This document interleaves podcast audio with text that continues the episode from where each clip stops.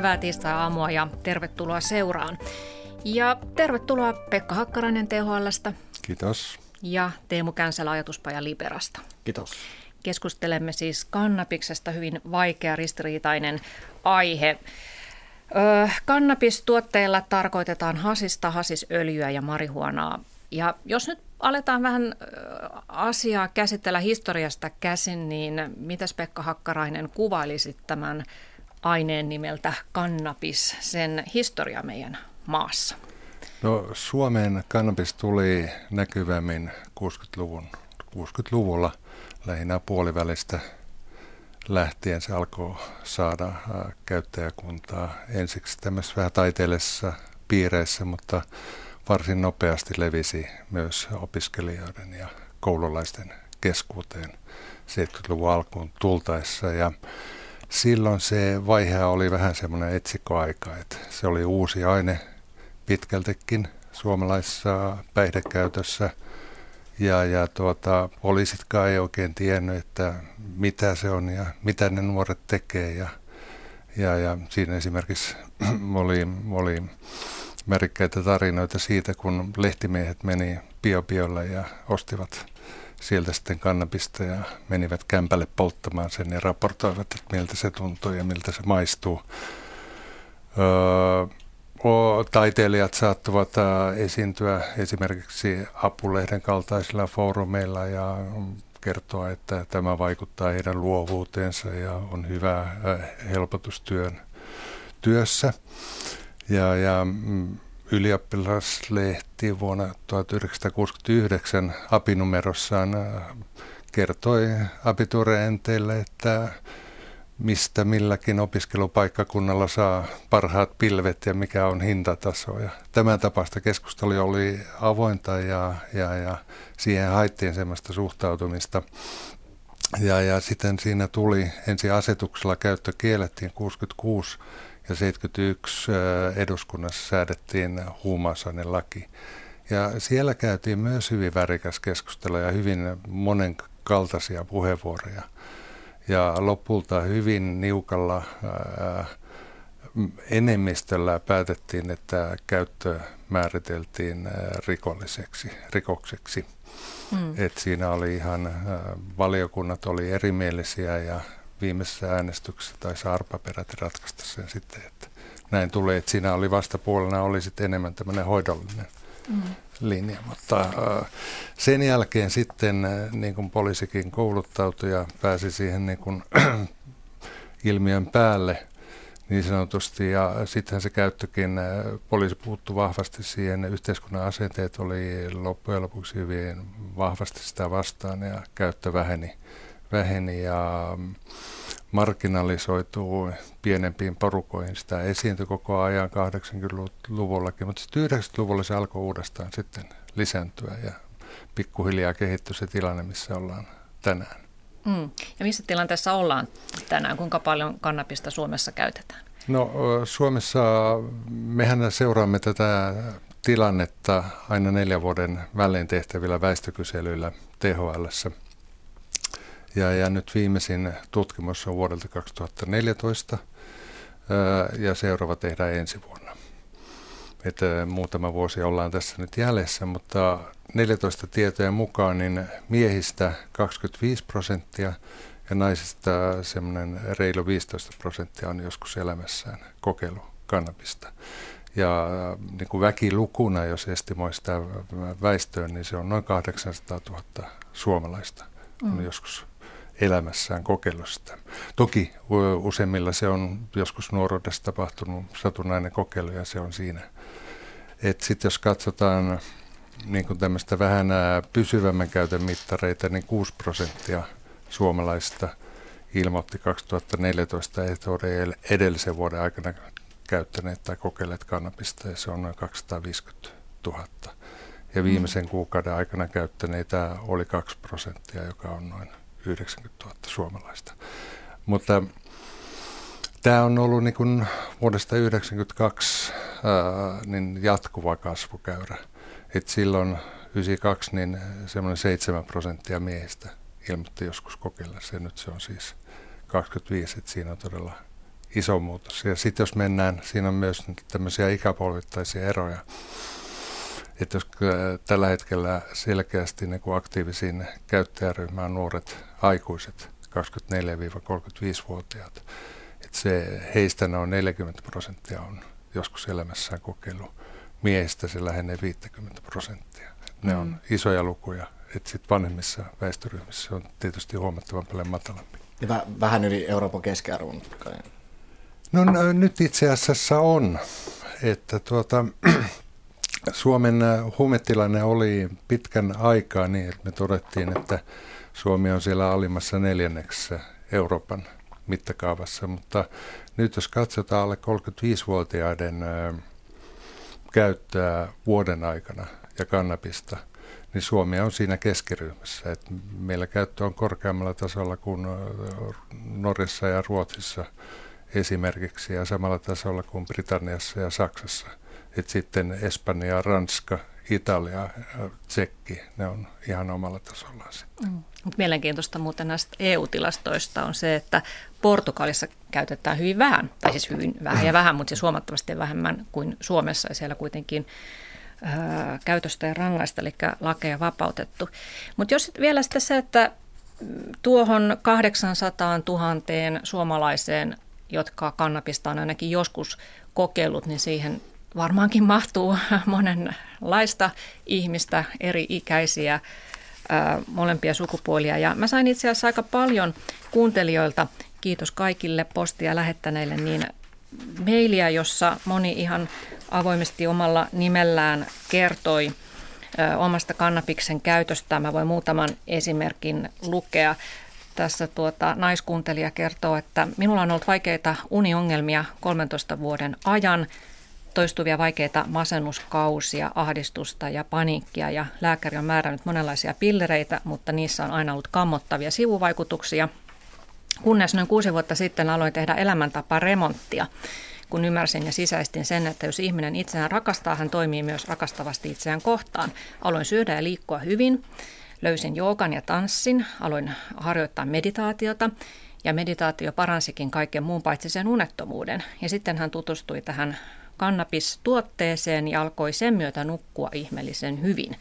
Ja hän sanoi, että hän on nyt oppinut, että hänelläkin on ihmisarvoja. Ennen hän joi alkoholia paljon ja hänellä ei ollut ollenkaan niin hyvä olo kuin nyt. Eli hän nukkuu paljon paremmin. Elämä on ihanaa selvinpäin, mutta on huomattavasti mukavampaa nauttia elämästä, kun pystyy nukkumaan. Tämmöinen oli yksi tarina. Sitten täällä oli olen 42-vuotias perheellinen mies, käyn töissä. Olen selättänyt alkoholin liikakäytön kannabiksella sekä siitä johtuvan masennuksen. Käytän sitä lääkkeenä monin erin tavoin ja hänellä oli diagnoosina erilaisia kipu, kipusairauksia. Ja itse asiassa aika moni kirjoitti minulle nimenomaan tästä lääkinnällisestä puolesta, että moni on löytänyt kannabiksesta huomattavasti enemmän – apua kuin ö, lääkkeistä, ei sivuvaikutuksia ja, ja he ovat sitä mieltä, että kannabiksen ympärillä liikkuu aivan turhaa pelottelua. Niin, siis mun mielestä tämä keskustelu pitää jaotella niin kahteen, että puhutaan kannabiksen viihdekäytöstä, mm. sen lainsäädännöstä ja sitten lääkekannabiksesta. Ja hy, hy, siis tärkeä, mitä meidän lainsäädäntö itse asiassa ei tee tai tekee, on se, että se mun mielestä stigmatisoi kaikki ongelmakäyttäjiksi. Kaikki huumeiden käyttäjät ehdottomasti ei ole ongelmakäyttäjiä. Ja jotkut käyttävät sitä lääkinnällisiin tarkoituksiin. Mm. Joo, toki lääkekannabis on asia erikseen ja sehän on ö, periaatteessa ihan ö, laillista, mutta tällä hetkellä vain pari 300 suomalaista on saanut viimeältä sen erikoisluvan, että he saavat kannabista erilaisiin ö, sairauksiinsa, mutta se posti, mitä minä sain, niin sain sen käsityksen, että sitä kyllä sitten käytetään ikään kuin itse lääkintänä ja, ja ei jäädä odottelemaan sitä reseptiä tai vaikea, vaikea saada. Mut, joo, niin, joo, tämä, tämä todella on hyvin ajankohtainen kysymys, tämä lääkekannabis, ja paljon on ihmisiä, jotka, jotka sitä käyttää erilaisiin vaivoihin hyvin, hyvin suureen kirjon todellakin. Me on tehty tämmöinen tutkimus, kansainvälinen tutkimus, jossa oli kymmenen maata mukana, ja se kohdistuu kannabista kasvattaviin henkilöihin. Ja, ja heistä niin semmoinen 40 prosenttia kertoi, että he kasvattaa kannabista lääkekäyttöön. Ja, ja heillähän oli, oli myös niin kuin useilla diagnoosi, että se oli, heillä oli, oli tällaisia ihan niin kuin vakaviakin sairauksia ja joka tapauksessa legitiimisti tunnistettuja. Yksi ongelma siinä on, on se, ja mikä näkyy varsinkin suomalaisessa aineistossa, että heillä saattoi olla sitten lääkäri, joka hoiti niitä sairauksia, mutta he ei kertoneet sitten lääkärille siitä, että he myös itse lääkitsivät itseään kannabiksella, jolloin se kannabislääkintä tapahtui ilman minkäänlaista lääkäriohjausta ja samalla oli sitten se lääkärin määräämä hoito. Että, mm. että niin ja... tämmöinen itsehoitona se on paljon paljon yleisempää kuin mitä se on siinä niin kuin virallisen ää, lääkehoidon piirissä olevien ihmisten määrä. Mm, mutta kuitenkin ä, poliisi esimerkiksi suhtautuu tällaisiin lääkekannabis kasvustoihin, joita he kotoa löytävät, että ihmiset mm. kasvattavat sitä itse niin ihan samalla lailla kuin viidekäyttöön, eli he tuhoavat ne ja eivät kysele, kyllä, mitä, mitä kyllä. tarkoitusta varten öö, sitä käytetään. Mä ajattelin, että voitaisiin tähän muutama sana öö, puhua siitä, että mikä mun mielestä nyt voisi olla, tai on yksi tämmöinen olennainen kysymys tässä kannabiksen, kun mietitään näitä kohta lisää, näitä lainsäädännöllisiä seurauksia, on se, että, että vuonna 1961, kun YK teki nämä huumeyleissopimukset, niin kannabis luokiteltiin siellä vaaralliseksi huumeeksi. Ei puhuttu lääkinnällisestä käytöstä mitään ja se asetettiin ankarimpiin kategorioihin kokainin ja heroinin rinnalle. Ja, ja mun käsittääkseni tätä luokittelua kyllä WHOssa parhaillaan mietitään, että pitäisikö sitä muuttaa ja maailmalla toki moni maa on jo tullut siihen tulokseen, että kannabista ei voi rinnastaa heroiniin ja kokainiin ja, ja sen takia on sitten alettu miettiä, että pitäisikö sitä myös käsitellä lainsäädännöllisesti eri tavoin. Mutta puhutaan nyt tässä välissä vähän ennen kuin mennään tuohon lainsäädäntöön, että, että mitä nyt tiedetään sitten, että onko se vaarallinen vai eikö se ole vaarallinen. Ongelmakäyttö on tietysti aina joka päihteessä asia erikseen, mutta mitä nykytutkimus tietää kannabiksen käytön haitoista? No varmaan mikään päihde ei, ei ole vaaraton ja jo se, että on päihtynyt, niin altistaa yleensä erilaisille tapaturmille – ja kannabiksessa on sitten omia, omia niin kuin haittojaan. Erityisesti sitä ei suositella nuorille ihmisille, joiden aivot vielä kehittyy. Se voi vaikuttaa niihin. Joitakin psykiatrisia haittoja on mielenterveysongelmia, joissa, joissa se voi laukasta nimenomaan, että jos henkilöllä on taipumusta mielenterveysongelmiin, niin kannabis voi edistää sen esille tuloa. Näistä keskustellaan hirveän paljon. Öö, kovin muuta semmoista yhtenäistä johtopäätöstä ei ole kuin, että, että kyllä sillä erilaisia haittoja on, mutta, mutta tuota niin, semmoista yhtä selkeää haittaa, että kannabis johtaa väistämättä tähän tai tuohon, niin ei ole. Mutta monenlaisia erityyppisiä Paljon puhutaan Yhdysvalloissa esimerkiksi, että miten tämmöinen niin kuin, runsaampi jatkuva käyttö, ja erityisesti jos se on ajettu nuorella, niin se voi vaikuttaa sitten kognitiivisiin toimintoihin ja jopa mm, joissakin on esitetty, että älykkyyteenkin. Mutta tuota, näin, Varsinkin kannabiksen pitkäaikaisemman käytön vaikutuksia tunnetaan huonosti juuri sen takia myös, että se on ollut pitkään kielletty. Ja nyt on tämä tutkimuskenttä avautunut uudella tapaa, kun sitä on laillistettu sen käyttöä joissakin maissa. Ja, mm. Eikö ja, vaikeaa ja, myös tutkimuksen kannalta se, että, että moni niin sanottu ongelmakäyttäjä, joilla sitten tuleekin jotakin haittoja käytöstä, niin he ovat käyttäneet myös muita päihteitä sen rinnalla, eli ei voida välttämättä osoittaa, että mikä on juuri kannabiksen osuus. Juuri näin. Erityisesti alkoholin käyttö on hyvin ta- tavallista kannabiksen käyttäjillä. Ja, ja Suomessa esimerkiksi, niin, niin, niin kyllä ne, jotka käyttää kannabista, niin ne myös juo enemmän kuin vastaavat ikätoverinsa, jotka ei käytä. Et sellainen ryhmä, joka käyttää kannabista vain niin kuin vaihtoehtona alkoholille, niin se on, on hyvin pieni ja elitistinen tietyllä mm. tapaa.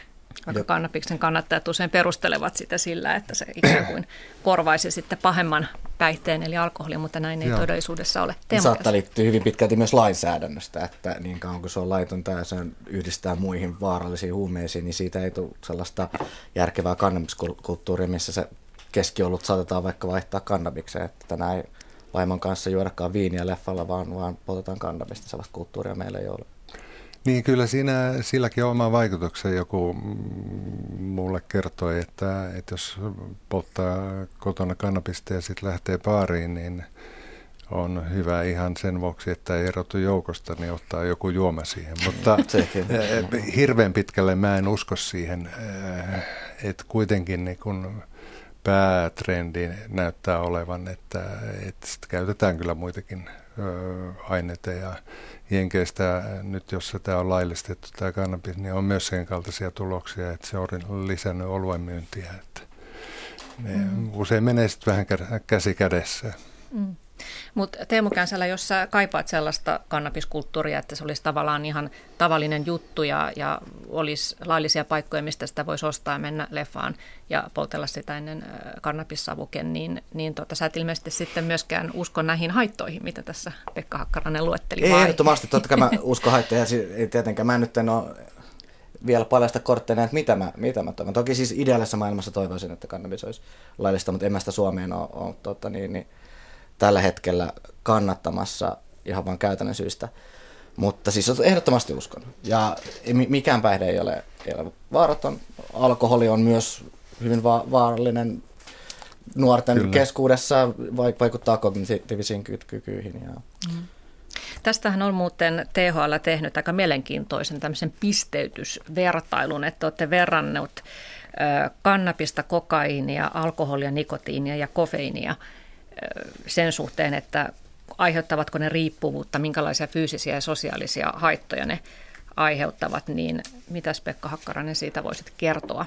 No mä voin kertoa ensinnäkin sen, että me ei olla tehty sitä, vaan sen on tehnyt Teidän kansa, joo, kansainvälinen tutkija David Nattin johtama kansainvälinen tutkijaryhmä ja mm me on laitettu se sivuillemme tiedoksi. Siitä, se on herättänyt aivan valtavasti kansainvälistä keskustelua ja me on ajateltu, että se on hyvä tuoda myös suomalaisen keskusteluun. Että se on meidän sivulla ollut jo useita vuosia ja siihen on paljon viitattu. Ja, joo, asiantuntijapaneeleissa, jossa arvioitu, niin, niin, niin ei kannabis näiden arvioiden mukaan suinkaan ole mikään vaarallisin päihde, vaan monilta osin alkoholihaitat on todellakin äh, suurempia kuin, kuin kannabiksen. Ja siinä esimerkiksi tämmöinen riippuvuuspotentiaali monissa aiheissa, aineissa on suurempi kuin kannabiksen käytössä, mutta ei se sitä sano, etteikö kannabiksen käytössäkin tällaista äh, ainakin tämmöistä psykologistyyppistä riippuvuutta voisi syntyä.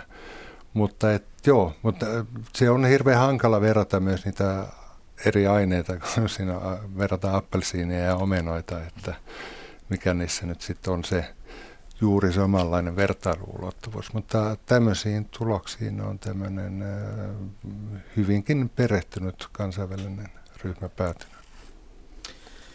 Kyllä ja siis se jää yleensä niin kuin huomioimatta, että se kannabis saattaa olla näissä paikoissa, missä se on esimerkiksi laillistettu, vaikka se on ehkä yhdistetty alkoholiin, niin se myös näissä paikoissa on usein opiaattikuolematta opiaattien käyttö on saattanut tippua, että kannabis saattaa olla tapa vierottaa pois, pois vahvemmista huumeista. Et jos katsotaan vaikka statistiikkaa siitä, että okei, täällä, täällä paikassa on vaikka laillistettu tai dekriminalisoitu ja kannabiksen käyttö on vähän noussut, niin toki sä voit käyttää sitä statistiikkaa, mutta jos katsot kokonaiskuvaa, voi olla, että, että tällä on vierottu pois, pois hmm. vahvemmista ja vaarallisemmista huumeista. Kyllä, mä oon lukenut myös joitakin tutkimusraportteja ja Yhdysvalloissa ylivoimaisesti kuumin kysymys on tietenkin tämä opiaattikuolemat. Siis se on kansallinen hätätila, niin kuin Trumpkin on sen tunnustanut ja todellakin siinä on havaittu eroja niiden osavaltioiden kesken, joissa erityisesti on lääkekannabis laillista ja niissä, joissa se ei ole. Että se voi olla, ja näistä katkelmista, joita äsken luit, niin olen itsekin saanut raportteja henkilöiltä, että he on kannabiksen avulla saaneet alkoholin käyttöön hallintaan. Tämäkin on vähän tämmöinen kaksi nainen. Et toisaalta sitä monet käyttäjät myös niin kuin istuu baarissa aktiivisesti, mutta on, on monia ihmisiä, jotka sitä käyttämällä ovat sitten pystyneet hallitsemaan ja hillitsemään alkoholin käyttöä. Mm. Joo, ja mä sain myös kirjan eräältä naiselta, joka kiitteli kannabista siitä, että heillä aikaisemmin oli hyvin riitaista kotona, koska puoliso joi alkoholia paljon mm. ja muuttui väkivaltaiseksi. Ja, mutta nyt kun hän käyttää kannabista ja on jättänyt alkoholin, niin kaikki menee paremmin, että näinkin voi tietysti käydä. Mutta vielä tästä pisteytysvertailusta, että jos ajatellaan tuota riippuvuutta, mikä on aika tärkeä kohta tässä kuitenkin, jos ajatellaan, että se riippuvuus nimenomaan tuottaa sen ongelmakäytön. Riippuvuudella tarkoitetaan siis sitä, että ei pysty lopettamaan sitä käyttöä ja kenties homma karkaa käsistä ja, ja koko päivä menee sen pohtimisen, että mistä saa seuraavan annoksen, niin siinähän kannabis oli tosiaan kaikista alhaisimmalla pisteellä, eli kaikki muut nämä vertailuaineet menivät sen yli. Ja muistan tällaisen lukeneeni, että noin 10 prosenttia kannabista kokeilleesta jää jollakin lailla siihen riippuvaiseksi. Eli se tarkoittaa sitten, että 90 prosenttia käyttäjistä ovat niin sanottuja ongelmattomia käyttäjiä ja kuitenkin sitten laki, laki tietysti lähtee näistä ongelmakäyttäjistä. Mutta toki, niin kuin sanoitkin Pekka Hakkarainen, niin jos on jotakin ö, mielenterveysongelmaa, taipumusta taustalla, niin kannabis tutkitusti saattaa laukaista esimerkiksi vainoharhaisuutta tai psykoosia. Ja mä sainkin tässä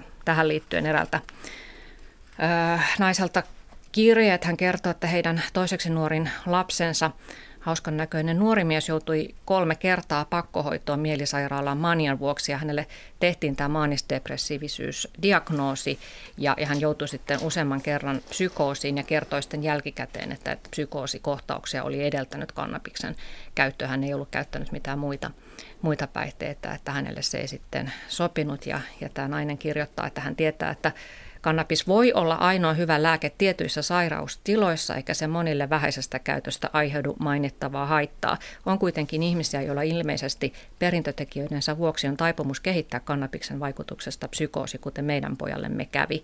Kenellä tällainen taipumus on, sitä ei voi tietää etukäteen.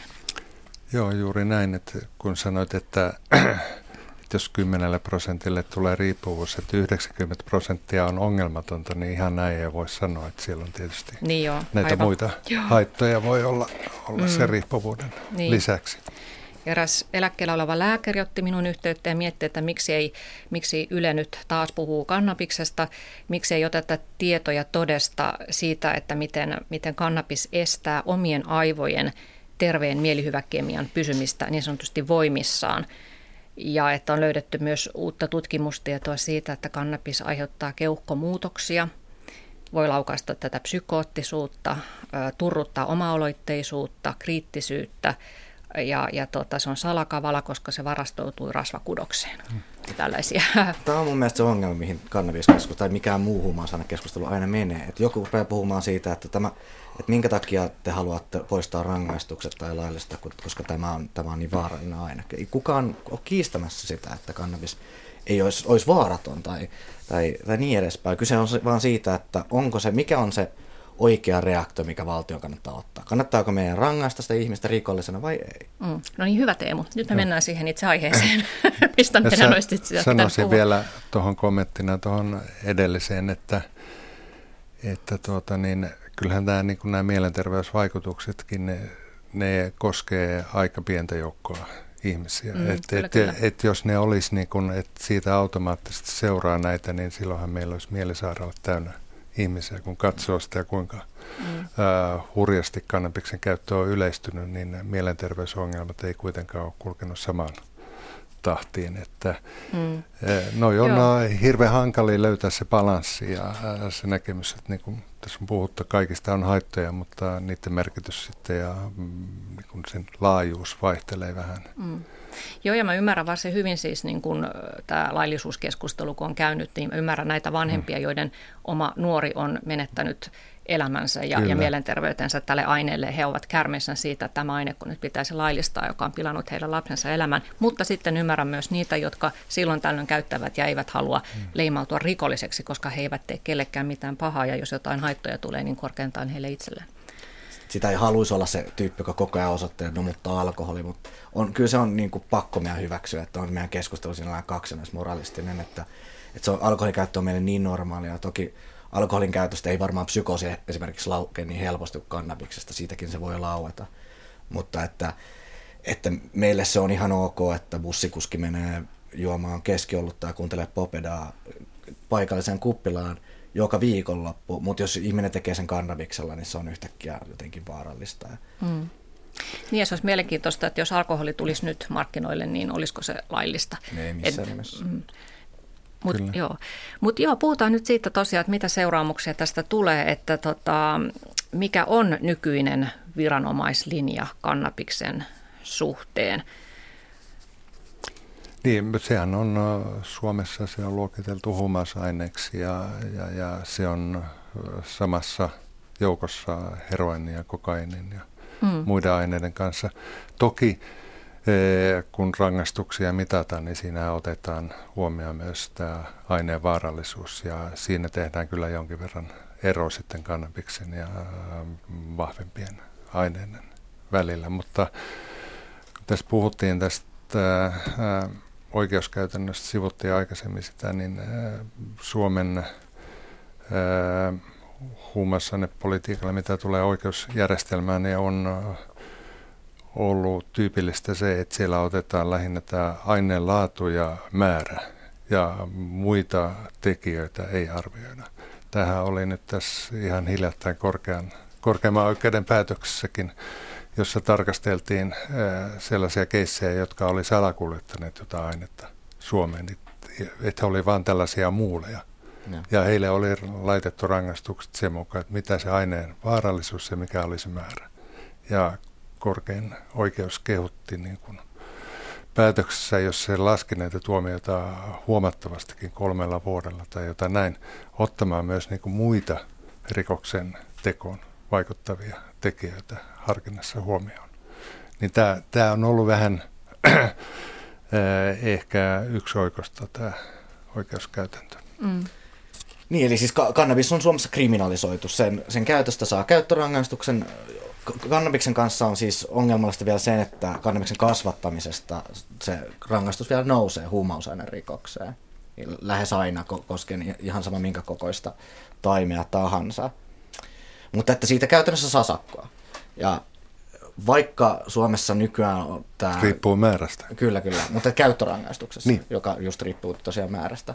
Mutta käyttörangaistuksesta saa käytännössä sakkoa, mutta isoin ongelma siinä on se, että Suomessa ne merkitään poliisijärjestelmään, poliisiasianajärjestelmään ja se saattaa sitten johtaa muihin ongelmiin esimerkiksi opiskelupaikan menettämiseen tai työpaikan menettämiseen tai ajokortin mm. menettämiseen. Joo, että alaikäisen kohdalla, jos ensikertalainen saadaan kiinni, niin selviää vielä huomautuksella, mutta toisesta kerrasta tulee sitten jo merkintä sinne poliisien rekisteriin. Mitä Teemu Käsälä tiedät siitä, että millaisia, nuoret eivät välttämättä tiedä, että se jää sinne aika moneksi vuodeksi merkintä, niin minkälaisia hankaluuksia siitä voi tulla? Niin, siis eli näin tietojen mukaan varsinkin nuorilla se ei, se ei tota, eivät, eivät ole tietoisia siitä, että tosiaan käyttörangaistukset aina merkitään poliisiasian järjestelmään ja Suomessa on esimerkiksi 60 tutkin, yli 60 tutkintoa, joita saattaa estää käyttörangaistus. Esimerkiksi just lasten kanssa työskenteleminen, lasten puheterapiaopettajat, sun muut. Että käytännössä tämä, se, että että kannabiksen käyttö tai huumeiden käyttö on merkitty rikoslakiin ja täten siitä tulee jonkinnäköinen merkintä, niin se, se stigmatisoi ihmisiä aivan turhaan. Mm, että voi kännätä kuinka paljon tahansa alkoholin kanssa, mutta sitten siitä ei tule mitään niin, seurauksia. Niin, aiheuttaa vaan lisää, lisää syrjäytymistä. Että se on vähän niin kuin itsen, itsensä jalkaa ampumista yhteiskuntana, että, mm. että me aiheutetaan sille vaan lisää ongelmia. Mm. Joo, tämä on, tämä on hyvin tärkeä kysymys ja tuo tähän niin politiikka-arviointiin sen, että me ei niin kuin voida arvioida vaan niin kuin terveysperusteisesti, että on, minkälaisia terveyshaittoja aineilla on, vaan pitää ottaa myös huomioon tällaiset niin kuin ehkä enemmänkin hyvinvointiin vaikuttavat tekijät ja, ja, ja oikeustaju, mikä, mistä on oikein rangaista ja mistä ei tarvitse rangaista. Ja, ja tuota niin, tätä, tämä hallinnossa on, on tiedostettu tämä ongelma näistä merkinnöistä. Ja jotkut poliisitkin on käyttäneet puheenvuoroja tästä. Ja jos ajatellaan, että 40 prosenttia tietystä äh, mikäryhmästä, 20 35-34-vuotiaat, jotka tulee ottamaan Suomen äh, hallintansa tässä vuosien kuluessa, niin he, he, heistä lähes puolet on kokeillut ja on, on riskissä, että he saavat tällaisen merkinnän ja sillä on vaikutusta heidän, heidän toimintaansa yhteiskunnassa, niin eihän tämä ole oikein kenenkään kannalta järkevää. Mutta hirveän hankala on, ollut löytää myös sellaista menettelyä, että sitä merkintää ei tehtäisi silloin, kun poliisi puuttuu asiaan, koska se on taas sitten niin kuin toisesta näkökulmasta tärkeää, että poliisi, jolla on oikeus käyttää, ainoa viranomainen, jolla on oikeus käyttää voimakeinoja kansalaisiin, niin kyllä meidän täytyy niin kuin rekisteröidä ne poliisin toimenpiteet, koska se on taas sitten niin kuin keino valvoa sitä, miten poliisi toimii. Et jos sitä ei ole, niin poliisia voisi periaatteessa toimia miten vain, ja meillä on nyt tämä Arneo-keissi. On hyvä muistutus siitä, että, että sääntöjen mukaan pitäisi myös niin kuin tällaisessa instituutiossa toimia, ja se on ainut keino tavallaan valvoa sitä, että ne toimet merkitään sen vastapuolella tulee sitten se ongelma, että syntyy rekistereitä, joita käytetään tällaisten asioiden selvittämiseen, kun sitten oppilaitokset tekee selvityksiä, pyytää selvityksiä, että onko tällä mahdollisesti minkälaista rikostaustaa tai huumeongelmaa. Et toinen puoli sitä on selvästikin se, että milloinkaan niitä selvityksiä pyydetään. Onko aina, onko todella välttämätöntä pyytää tällaista selvitystä vai voisiko luottaa enemmän siihen, että jos se ihminen on siellä, että katsotaan miten se toimii ja miten mm. se pärjää. Ja niin, olisiko se sopiva että, sille alalle. Että, niin, niin että mitä mut, siitä kertoo siitä ihmisestä sitten loppujen lopuksi joku vuosien takainen merkintä niin. siellä. Tämä on vuosien aikana kehittynyt. Tämäkin mm. uusi uudistus, että lisättiin näitä aloja, jotka saa pyytää tietoja, ne tuli 2012. Joo. Mutta siis tämä koko keskustelu on, se on ideologinen ja sitten se on käytännöllinen. Toki niin kuin ideologisella taso, tasolla kyllä se niin kuin antaa aika synkkää kuvaa yhteiskunnasta, että, että me kohdellaan ihmisiä, jotka tekee niin per, perusliberaali idea, että, että ihmiset, jotka tekee hallaa vain itselleen, että heitä, heitä pidetään rikollisena, se on ongelmallista. Ja sitten ihan vaan käytännön tasolla, että, että juuri näin, että, että, että siitä tulee näitä ongelmia. Mm. Jos ja, ja tota, jatkan, niin, saanko jatkaa tuohon, niin tuota, kyllähän tämä on, on poikkeuksellinen äh, Suomen lainsäädännössä, että rikoslailla puututaan äh, tällaisiin toimiin, jotka lähinnä äh, ja ensis, ensimmäisessä vaiheessa ainakin. Totta kai aina päihdeongelmissa on haittaa muillekin, perheille, vanhemmille, sisaruksille, äh, puolisoille, lapsille. Että sitä ei voi niin täysin sulkea sitäkään pois, mutta pääsääntöisesti itselleen, niin eihän meillä ole, ole niin kuin tupakoinnista rangaista tai, tai humalajuomisesta. Mm. Itsemurhan kriminalisointi on poistettu ja tässä mielessä tämä on vähän niin kuin erikoinen kategoria ja tietysti on, on syytä ja hyvä keskustella siitä, että onko tämä oikein, mutta se riippuu hyvin paljon myös sitten – sitten niin kuin oikeustajusta, mitä, mitä niin kuin yhteiskunnassa ajatellaan. Ja tällä haavaa niin kyllä taas sitten suomalaiset on hyvin vahvasti sillä kannalla näyttää olevan mielipiteessä, että, että se on ihan oikein, että ne on kriminalisoitu ne aineet. Ja ne on. Toki, toki tämä on muuttumassa ja tulee varsinkin nuorten, nuorten kantahan siinä on aivan täysin erilainen ja kun sukupolven muutos tapahtuu, niin se tulee varmasti muuttumaan. Mutta kun puhuit tuosta lainsäädännöstä, niin kyllähän kaikella se, että poliisia on vaikea siis merkitä, että miten, miten ne toimii, mutta kyllähän kaikkeen pystyy vaikuttaa lainsäädännöllä. Me voidaan tehdä huumeiden käytöstä rike, eikä pitää sitä rikoslaissa. Ja kyllähän poliisilla silloin on valtaa puuttua rikkeisiin, hmm. kunhan, kunhan siitä ei tule siis rekisterimerkki. Mm. Meillähän tota, periaatteessa pitäisi tämän äh, niin sanotun rangaistuspolitiikan kulkea tavallaan kahta raidetta, eli ensin tietysti on tämä äh, lainseuraamus, yleensä tosiaan sakko, korkeintaan käytöstä kuusi kuukautta ehdollista vankeutta, mutta samaan aikaan, kun poliisi tapaa käyttäjän tai löytää jonkun hallusta kannabista, niin hänen pitäisi myös ohjata tämä ihminen hoitoon, eli tämmöinen hoitoon ohjaamis humanimpi politiikka tässä rinnalla, mutta käytännössä mä juttelin Helsingin huumepoliisissa työskentelevän rikoskomerion kanssa, niin hän sanoi, että että tämä lainmääräämä hoitoon ohjaaminen tarkoittaa käytännössä sitä, että käyttäjältä kysytään, että haluatko hoitoa, hän vastaa ei. Ja se oli sitten siinä, se, että poliisi on ikään kuin suorittanut velvollisuutensa, kun hän kysyy ja kukaan ei kuitenkaan sitten halua. Ja toinen kysymys on sitten se, että vaikka he haluaisivatkin, niin minne heidät laitetaan? Onko niitä hoitopaikkoja? Niin kyllä, tämä täysin liittyy tähän 2001 käyttörikosuudistukseen. Mm. Poliisilla annettiin käytännössä harkinta valtaa siihen, että säästetään tuomioistuimia, ettei viedä jonkin, jokaista käyttörikosta sinne, vaan että poliisi saa sitten itse päättää, päättää että ja poliisilla annettiin kaksi syytä, missä, missä vaiheessa asiakasta ei syytetä. Toinen oli juuri tämä tota, huumeiden laatu ja määrä ja toinen oli se, että, että jos hän suostuu mennä hoitoon. Mutta että tämä nyt ei ole toiminut todellakaan sillä tavalla ehkä, kun se on tarkoitettu, että tämä seuraamuskäytäntö yleensäkin on kiristynyt, että poliisista on tullut sellainen sakotusautomaatti. Että jos ajatellaan 72 vuotta, jolloin tuomioistuimessa käsiteltiin kaikki nämä, niin 28 prosenttia syytetyistä jätettiin tuomitsematta rangaistukseen. Nykyään se on jotain muutaman. Viimeisintä tutki, tai viimeisintä tilastoa mulla ei ole, mutta, mutta se on jotain muutaman prosentin luokkaa. Mm. Elikkä jos rankaisut, alle, on, rankaisut on pysynyt kuitenkin. Kyllä, ja jos, jos alle, alle muutama prosenttia ihmistä suostuu mennä hoitoon, mm. todennäköisesti se on siitä puolet. Mm. Mut että... No Teemu Känsälä ajatuspaja Liperasta, niin kerropa nyt sitten, mihin suuntaan sä haluaisit viedä tätä Su- Suomen huuma- huumausainelaita, lain politiikkaa? No siis ideaalisessa maailmassa mun mielestä kannabiksen pitäisi olla laillista ja lääkekannabis ehdottomasti. Mutta kyllä mä niin lähtisin realistisemmalta näkökannalta, että, että dekriminalisoidaan pienimääräinen käyttö, hallussapito ja kasvatus. Siis luovutaan rankaisuista. Kyllä, Joo. eli dekri, niin, juuri, Joo, eli niin. poistettaisiin kannabiksen hallussapito, käyttö ja, ja tota, kasvatus pieni, pienimuotoinen rikoslaista. Et sille voi tietenkin, että dekriminalisointia ei ole vain yhtä tapaa.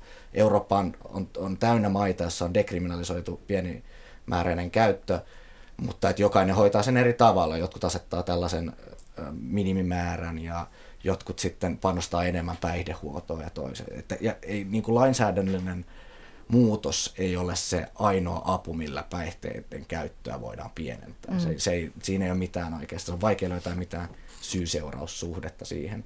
Mutta että tällainen järkevä dekriminalisointi, eli poistetaan rikoslaista, ei stigmatisoida ihmisiä, aiheuta turhia ongelmia. Ja se niin kuin, rahan allokointi päihdehoitotyöhön sen kyljessä on mun mielestä se vastaus, ainakin nyt ensimmäisenä askeleen. Mm.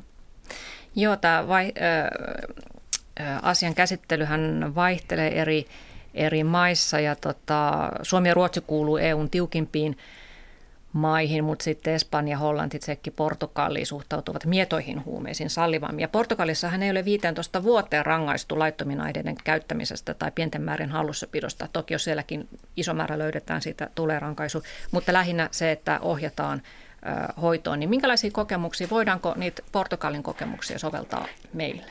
Joo, Portugali on todellakin mielenkiintoinen keissi ja ihan ensiksi – siinä se, että siellä on siis kaikkeen huumausaineiden käyttö mm, kriminalisoitu. Mm, en näkisi siinä paljon järkeä, että Suomessa, jos mentäisiin tämmöiseen, että dekriminalisoitaisiin vaan kannabiksen käyttö. Koska se käytön, käytön rangaistavuuden ää, ja rankaisemisen ää, haitat on kuitenkin suurempia siellä marginalisoituneissa käyttäjäryhmissä kannabiksen käyttäjistä kaksi kolmasosaa Suomessakin niin käyttää muutaman kerran vuodessa. Se voi olla yksi, kaksi kertaa vuodessa. Ei tämmöinen henkilö tunne mitään hoidon tarvetta, eikä, mm. eikä varmaan oikein millään kriteereillä ehkä täyttäisikään sellaista. Että ne toimenpiteet, mitä se mahdollistaa, niin se, se veisi pois näitä rekisterimerkintöjä ja sitten se avaisi tietä toisenlaisille toimenpiteille. Et Portugalissahan oleellista on ollut, että siinä on ollut sitten sellainen pieni neuvosto, jossa on sosiaalityöntekijä, lääkäri ja poliisi, ja he on katsoneet sen keissin enemmänkin tämän siviilihallinnollisen toimenpiteen. Sieltä on voinut tulla sakkoa, sieltä on voinut tulla yhteiskuntapalvelua, mutta hyvin paljon ohjattu hoitoon. Ja vaikutukset tässä, kun tätä on seurattu ja silleen, että on verrattu sitten Italiaan ja Espanjaan, ää, niin tuota, se ei ole johtanut mihinkään käytön voimakkaiseen kasvuun, mutta se on aika paljon estänyt näitä huumehaittoja, vienyt ihmisiä enemmän hoitoa ja huumekuolemat, tarttuvat taudit ja, ja, ja huume eden käyttäjät vankiloissa, nämä kaikki luvut on, on vähentyneet. Että, mm. Tämä on niin hyviä se, tuloksia. Niin. Mä olen täysin samaa mieltä, just, että, että jos me lähdetään jotain dekriminalisoimaan, niin pitäisi melkein se pitäisi kaikkien huumeiden kanssa. Mutta siis Portugalista, niin kyllähän se itse asiassa, sieltä ei kaikki rangaistukset ole poistuneet, eli, eli tämä so, tällaiset hoitovaatimukset voidaan myös nähdä tietenkin rankaisuna. Mm. Mutta että dekriminalisoinnin ehkä pitää niinku selventää se, että laillistamiselle tai dekriminalisoinnille ei ole vain yhtä tapaa. Että Portugalin tapa nyt on tämä, että siellä on asetettu kaikilla huumeille jonkinnäköinen näennäinen raja ja kymmenen päivän, kymmenen päivän määrä on, sitä isompi hallussapito pidetään niin kuin rangaistavana, josta sitten joutuu tämän paneelin eteen, josta sitten päätetään mikä on. Mutta että tärkein asia, mitä Portugalissa on tapahtunut, että he ovat allokoineet järkyttävän määrän rahaa päihdetyöhön. Mm. Ja se, että me ei pystytä just tekemään mitään syy-seuraussuhdetta sitä, että Portugalin tämä hyvä esimerkki johtuisi just pelkästä lainsäädännön liberalisoinnista. Kun me katsotaan vaikka just Espanjaa tai Italiaa, jotka on siinä naapurissa, niin siellä taas ei ole mennyt niin hyvin. Mutta siellä taas ei ole allokoitu rahaa siihen päihdehoitotyöhön, tai sitä ei hoidettu niin hyvin. Mm. Niin, Portugalissa on ajateltu, että huumeiden käyttäjät tarvitsevat ennen kaikkea apua eivät rankaisemista ja se pitkällä tähtäimellä voi sitten tuottaa myös säästöjä yhteiskunnalle. Mutta se, että päästäisiin edes lähelle tätä tilannetta Suomessa, niin sehän vaatisi tietysti sitä, että poliittisesti alettaisiin ottaa, ottaa kantaa. Eli jotkut isot puolueet, mieluiten monet, olisivat sitä mieltä, että tämä asia pitää nyt ottaa. Mutta täällä ei tapahdu sitä. Onko tämä vähän tämmöinen niin kuin NATO, NATO-keskustelu, että siitä ei saa oikeasti puhua? Meidän äänestäjät ei ole vielä sitä mieltä. Se on ihan niin, niin simppeliä, että, että tällä hetkellä suuret puolueet, niille ei mitään järkeä ottaa kantaa siihen, koska ne pelkää, että menettää äänestäjiä. Tietenkin. Mm. Ja me tarvitaan siihen, että poliittinen muutos tapahtuu. Me tarvitaan yleensäkin, että kansa on sen puolella. Muista puhuttiin aikaisemmin niistä, että kuinka iso dekriminalisoinnin puolella oli 30 prosenttia. Noin 18 prosenttia. 18 prosenttia. Aivan. Eli ennen kuin tämä nousee tämä luku, niin ei, ole, ei isolla puolella ole mitään järkeä, järkeä lähteä sen puolesta. Kyllä meillä niin on poliittisessa keskustelussakin tapahtunut muutosta. Esimerkiksi vihreiden puheenjohtajatentissä niin taisi olla vain yksi, joka ei ollut kannamiksen dekriminalisoinnin puolella. Mutta siinäkin oli vähän hälyttävää se, että jokainen – ehdokkaista mainitsi syyksi, että päihdeongelmaista pitää saada hoitoon, joka on taas väärä tapa katsoa asiaa, koska jokainen kannabiksen käyttäjä ei ole päihdeongelmainen. Mm. Tämä on, tämä on selvästi tämä, tämä on kysymys, joka koskettaa nyt monia maita ja, maailmassa ja Euroopassa, erityisesti sen jälkeen, kun USAssa on tehty hyvin radikaaleja toimenpiteitä ja että Lääkekannabis on laillistettu puolessa osavaltiossa, kahdeksan yhdeksän osavaltio on laillistanut myös viidekäytön. Ja, ja mm, Kanada ää, laillistaa ensi vuonna ja Uruguay on laillistanut. Nämä on luonut painetta myös Eurooppaan. Ja, ja tuommoisessa eurooppalaisessa katsauksessa, jonka on toi, tuottanut tämä Euroopan huumeseurantakeskus, niin siellä on hyvin esimerkkejä siitä, että todella useiden maiden parlamenteissa on ollut hyvin erilaisia aloitteita muuttaa huumepolitiikkaa tai kannabispolitiikkaa, dekriminalisointiin tai laillistamista tai sallia kotikasvatusta tai näin poispäin. Mutta ei ne missään ole vielä oikein, oikein edenneet. Mm. Et Suomessa mm, mun nähdäkseni niin, niin tätä keskustelua on käyty kyllä puolueiden nuorisojärjestöissä, mutta ei, ei sitten niin kuin isommissa puoluepodeissa. Et se on jotenkin siinä pinnan alla sitä käydään ja vähän piilossa todella paljon. Ja jos katsoo näitä niin kuin väestötutkimuksenkin tuloksia, niin on ihan selvää, että, että nuoremmissa ikäluokissa ajatellaan tästä hiukan toisin kuin vanhemmissa. Mm, Jos, muutos on ehkä tulossa. Mu, mu, ja pa, tietynlaisia paineita. Että kyllähän nämä sitten myös nämä viime aikojen Mikael Jungerin esiintulo ja ehdotus, että Suomen pitäisi panostaa kannabiksen lääkekannabiksen kasvatukseen ja se tarjoaisi loistavia bisnesmahdollisuuksia. Ja MTK on puheenjohtaja vastaa tähän ihan vakavaan sävyyn, että meillä on kyllä valmius. Että nämä on minusta tällaisia merkkejä, että se muhi ja, ja on tärkeää ja hyvä keskustella ja, ja tuoda e, eri näkökulmia tähän. Niin. Joo, mutta eikö se ole ihan järkevä ehdotus Mikael Jungerilta, että, että siis nyt tosiaan Amerikassa on ihan alettu melko lailla kehittämään lääkekannapista ja myös viihdekäyttöä laillistetaan ja nähdään, että siinä on potentiaalia noin no, bisnesmielessäkin. Se oli vähän ristiriitainen ehdotus, että hän sanoi siinä, että hän ei kannata – sen lainsäädännön nopeuttamista tai laillistamisen nopeuttamista, mutta silti, että meidän pitäisi panostaa kannabiksen brändäykseen. Että kyllä me tarvitaan se lainsäädäntömuutos ennen kuin me ruvetaan suomalaista kannabista brändäämään. Niin. Mä luulen, että me ollaan vähän myöhässä, että Kreikassa ollaan paljon pidemmällä, että siellä pääministeri ja talousministeri ovat puhuneet tästä ja on jopa ilmeisesti jonkinlainen suunnitelma investoida siihen puolitoista miljardia euroa. Niin, ja, ja, joo, sitä ajatellaan yhtenä ratkaisuna tähän vaikeaan on, on, taloustilanteeseen siellä. Onhan se maataloustuote niin kuin viini tai mikä muu, mutta että kyllä mä niin kuin, se on tietenkin positiivista, että, että Mikael Jungner puhuu tästä asiasta, mutta että kyllä mä niin kuin lähtisin, lähtisin realistisesti ja puhuu just siitä, että koska Suomi on kuitenkin mun mielestä sen verran konservatiivinen valtio, me, meillä on tota, hirveän kiistanalaisesti ihan sellainen maltillinen alkoholilainsäädännön muuttaminenkin, niin että kyllä, kyllä me lähettäisiin, Suomi etenee askelin, ei me ruveta yhtäkkiä kannabiksen suureksi vientimaaksi vielä, että kyllä siihen, siihen valitettavasti kuluu vielä pitkä aika. Mm. Ja tarvitaan asiallista keskustelua, niin kuin nyt esimerkiksi tämä meidän keskustelu, tällaista tarvittaisiin lisää, koska niin kuin äsken otin tuon NATO-vertauksen, mutta tätä voisi verrata myös tuohon maahanmuuttokeskusteluun, että jos joku uskaltaa sanoa jotain kriittistä maahanmuuttoa vastaan, niin kuin jos ajattelee näin päinvastaista esimerkkiä, niin, niin hänet leimataan heti rasistiksi, että e, sammutetaan yksi asiallinen keskustelu. Sen jälkeen, kun tästä on keskustelu, niin sitten ehkä voi puolueet ottaa uudenlaisia kantoja tähän. Saanko minä sanoa vielä niin. sellaisen, kun katson papereita, niin että että, että jos meillä on siis se noin 250 000 ihmistä on vuoden aikana ää, käyttänyt kannabista, niin he, heistä lähes 10 prosenttia on joutunut ongelmiin poliisin kanssa. Että se on 25 000 ihmistä. Mm. Niin mm-hmm. se on kuitenkin aikamoinen määrä. Mm. 25 000 ihmistä, jotka saattaa menettää just sen opiskelupaikan vaikka lasten puheterapian tai, tai opettajaksi. Mm. Tässä tuota, lähetysikkunassa on myös keskusteltu aiheesta ja Iivili nimimerkki äh, sanoi, että keskustelkaa myös siitä, miten Hollanti jätti homman kesken, vain dekriminalisoi käytön ja jätti bisneksen rikollisille.